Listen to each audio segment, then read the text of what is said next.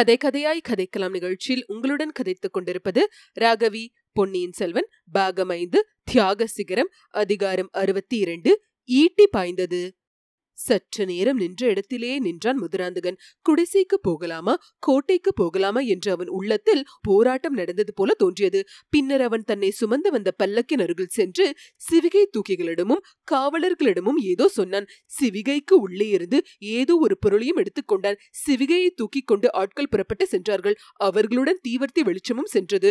மதுராந்தகன் திரும்ப குடிசையை நோக்கி வந்தபோது அவனும் மாதேவி அடிகளும் எந்த மரத்தின் ஓரமாக நின்று பேசிக் கொண்டிருந்தார்களோ அந்த மரத்தின் பின்புறத்திலிருந்து திடீர் என்று ஒரு மனிதன் வெளிப்பட்டு வந்ததைக் கண்டு மதுராந்தகன் ஒரு கணம் திடுக்கிட்டான். அவன் வேறு யாரும் இல்லை. பாதாள சிறையிலிருந்து தப்பித்து வந்தியத்தேவனோடு வந்திருந்த பைத்தியக்காரன் கரு திருமந்தான். இன்னமும் அவன் பார்ப்பதற்கு பைத்தியக்காரனைப் போலவே இருந்தான். அவனுடைய தோற்றமும் அவன் திடீரென்று அந்த இடத்தில் வெளிப்பட்டதும் மதுராந்தகனுக்கு திகிலை உண்டாக்கியதில் வியப்பில்லைதானே?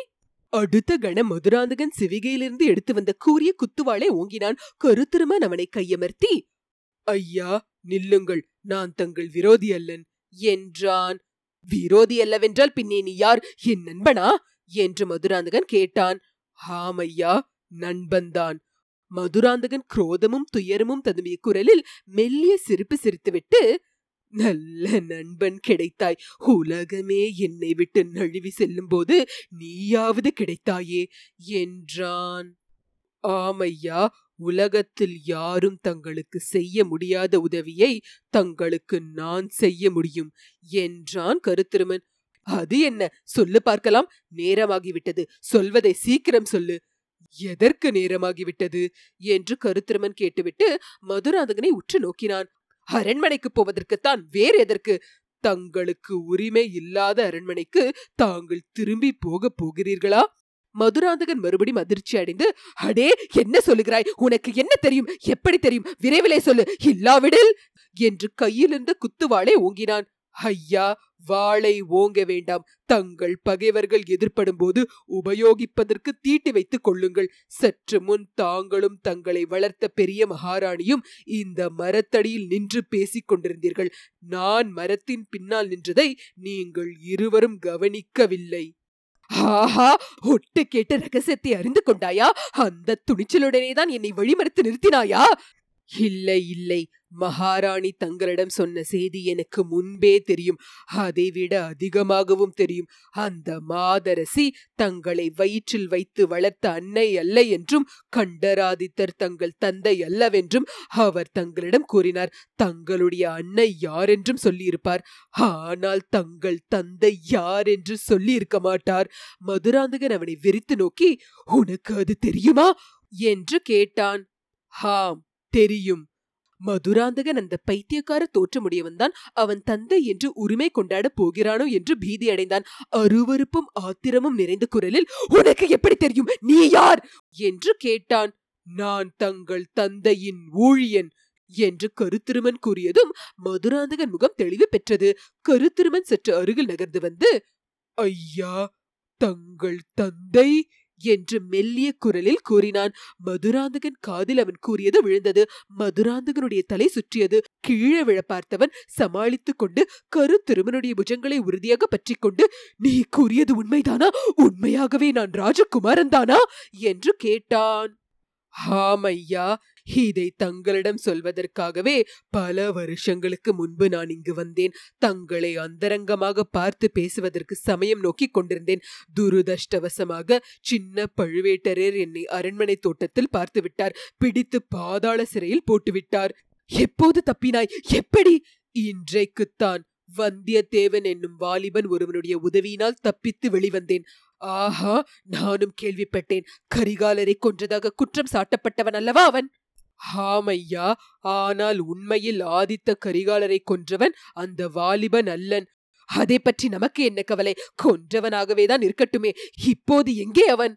அதோ சற்று தூரத்தில் தெரியும் வேலியின் மறைவில் இருக்கிறான். எனக்கும் அவனுக்கும் இரண்டு குதிரைகளுடன் காத்திருக்கிறான். நான் நேரம் கடத்துவது பற்றி அவன் இப்போது கோபம் அடைந்திருப்பான். அதை பற்றி நான் சிறிதும் கவலைப்படவில்லை. எதிர்பாராத விதத்தில் தங்களை சந்தித்து விட்டேன்.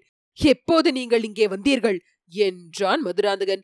சற்று முன்னாலேதான் வந்தோம். இந்த குடிசைக்கு அருகில் இரண்டு குதிரைகள் இருக்கின்றனவென்று தெரிந்து கொண்டு வந்தோம். குதிரைகளை தேடிக் கொண்டிருந்த போது தாங்களும் தங்களை வளர்த்த அன்னையும் தீவர்த்திகளுடன் சாலையில் வந்தீர்கள். அந்த வெளிச்சத்தில் குதிரைகளை கண்டுபிடித்தோம். நான் பல வருஷங்களுக்கு பிறகு வாணியை பார்த்தேன்.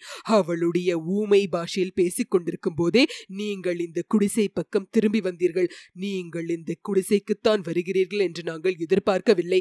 வந்தியத்தேவன் வேலி மறைவுக்கு ஓடிவிட்டான் நானும் வாணியும் இம்மரத்தின் பின்னால் சிறிது நேரம் நின்றோம். பிறகு அவளும் குடிசைக்குள் போய்விட்டாள். நான் மட்டும் இங்கு நின்று கொண்டிருந்தேன். அதன் பலனாக தங்களை பார்க்கும் சந்தர்ப்பம் கிடைத்தது.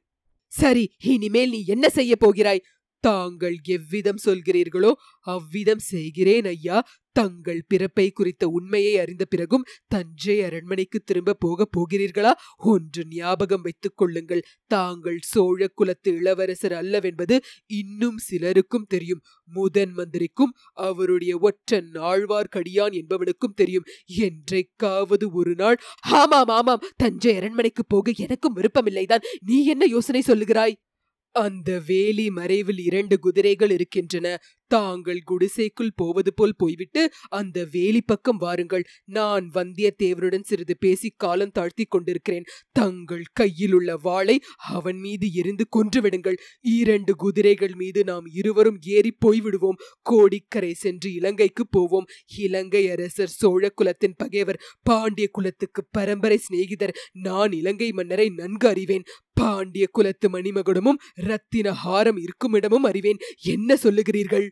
மதுராந்தகன் சிறிது நேரம் யோசனை செய்தான். அவனுடைய உள்ளம் அந்த சில வினாடி நேரத்தில் எத்தனையோ கோட்டைகள் கட்டியது. ஐயா நேரம் போகிறது. தங்கள் முடிவு என்ன? வந்தியத்தேவன் இனி இங்கேயே வந்து விடுவான். அவனை கொல்ல வேண்டும் என்றா சொல்லுகிறாய்? தங்களுக்கு தயக்கமாயிருந்தால் தங்கள் கையில் உள்ள குத்துவாளை என்னிடம் கொடுங்கள். வேண்டாம். இந்த வாளுக்கு வேறு வேலை இருக்கிறது. வந்தியத்தேவனை பற்றி எனக்கு தெரியும். அவன் நல்ல வீரன். அவனையும் நம்முடன் அழைத்து கொண்டு போகலாமே. அழைத்து போகலாம். ஆனால் இன்னொரு குதிரை? குதிரைக்கு என்ன குறைவு? நான் இன்னமும் பட்டத்து இளவரசன் மதுராந்தகன் தானே? என்று கூறிவிட்டு கோப சிரிப்பு சிரித்தான். பிறகு நீ போ அவனை சற்று நேரம் பொறுமையாக இருக்க சொல். இந்த குடிசைக்காரனை பார்த்து ஒரு வார்த்தை பேசிவிட்டு விரைவில் வந்து விடுகிறேன். என்றான். கருத்திருமன் வந்தியத்தேவன் மறைந்து நின்ற வேலையை தேடிக்கொண்டு போனான். நல்ல இருட்டு. தூரத்தில் ராஜபாட்டியில் அவ்வப்போது சிலர் தீவர்த்தி பிடித்துக் கொண்டு போனபோது சிறிது வெளிச்சம் வந்தது. வெகு தூரத்திலிருந்து வந்த மங்கலான வெளிச்சத்தில் இரண்டு கம்பீரமான குதிரைகள் வேலிகளில் கட்டப்பட்டு நிற்பது தெரிந்தது. ஆனால் வந்தியத்தேவனை காணவில்லை. மெல்லிய குரலில் கூப்பிட்டு பார்த்தான். பதிலுக்கு குரல் கேட்கவில்லை. சரி அவனாக தொலைந்து போனால் நல்லதாய் போயிற்று என்று கருத்திருமன் எண்ணிக்கொண்டான். வந்தியத்தேவனும் கருத்திருமனும் முதலில் நந்த நந்தவன குடிசைக்கருகில் வந்தபோது அங்கே இருள் சூழ்ந்திருந்தது. குடிசைக்குள் எரிந்த சிறிய விளக்கிலிருந்து சில ஒளிக்கிரணங்கள் வெளியே எட்டி பார்த்தன. தாமரை குளத்திற்கு தண்ணீர் முள்ள சென்ற வாணி அம்மையாரோ இருவர் இருட்டில் வருவதைக் கண்டு தயங்கி நின்றாள். முதலில் வந்தியத்தேவனுடைய முகம் அவள் பார்வையில் தென்பட்டது. உடனே அவளுடைய முகம் மலர்ந்தது. முன்னொரு தடவை சேந்தனமுதன் அவனை அழைத்து வந்ததை அவள் மறந்துவிடவில்லை. வரவேற்புக்கு அறிகுறியாக தலையை அசைத்தாள். பின்னால் தொடர்ந்து வந்த கரு திருமனை கண்டதும் பேய் பிசாசை கண்டவளைப் போல் பீதி அடைந்து செயலற்று பிரமித்து நின்றாள்.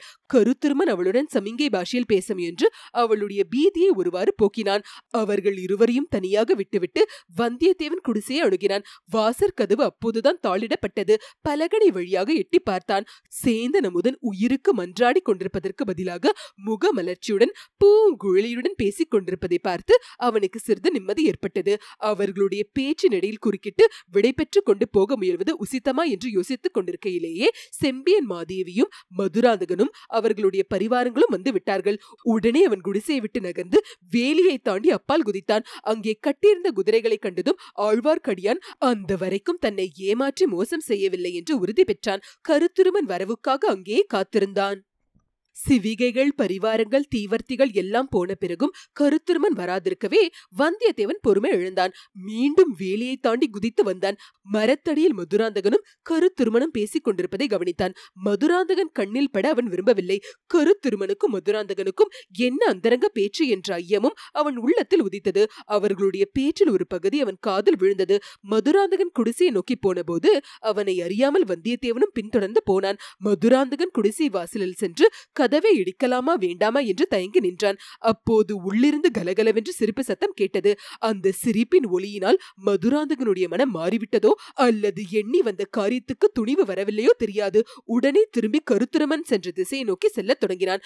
வந்தியத்தேவன் அவன் கண்ணில் படாமல் தப்புவதற்காக அப்பால் இருந்த ஒரு மரத்தின் மறைவுக்கு பாய்ந்தான். அப்படி பாயும்போது அவன் கண்ணில் ஒரு விபரீதமான காட்சி தென்பட்டது. குடிசைக்கு பின்புற சுவரில் ஒரு பலகணி இருந்தது.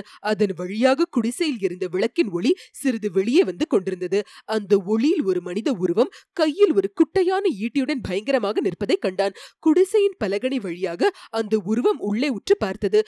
பின்னர் ஈட்டியை பலகணி வழியாக உள்ளே எரியும் நோக்கத்துடன் குறிப்பார்க்க தொடங்கியது. ஆனால் உடனே எரிந்துவிடவில்லை. குறிப்பார்ப்பதும் மறுபடியும் தழைப்பதுமாக இருந்தது.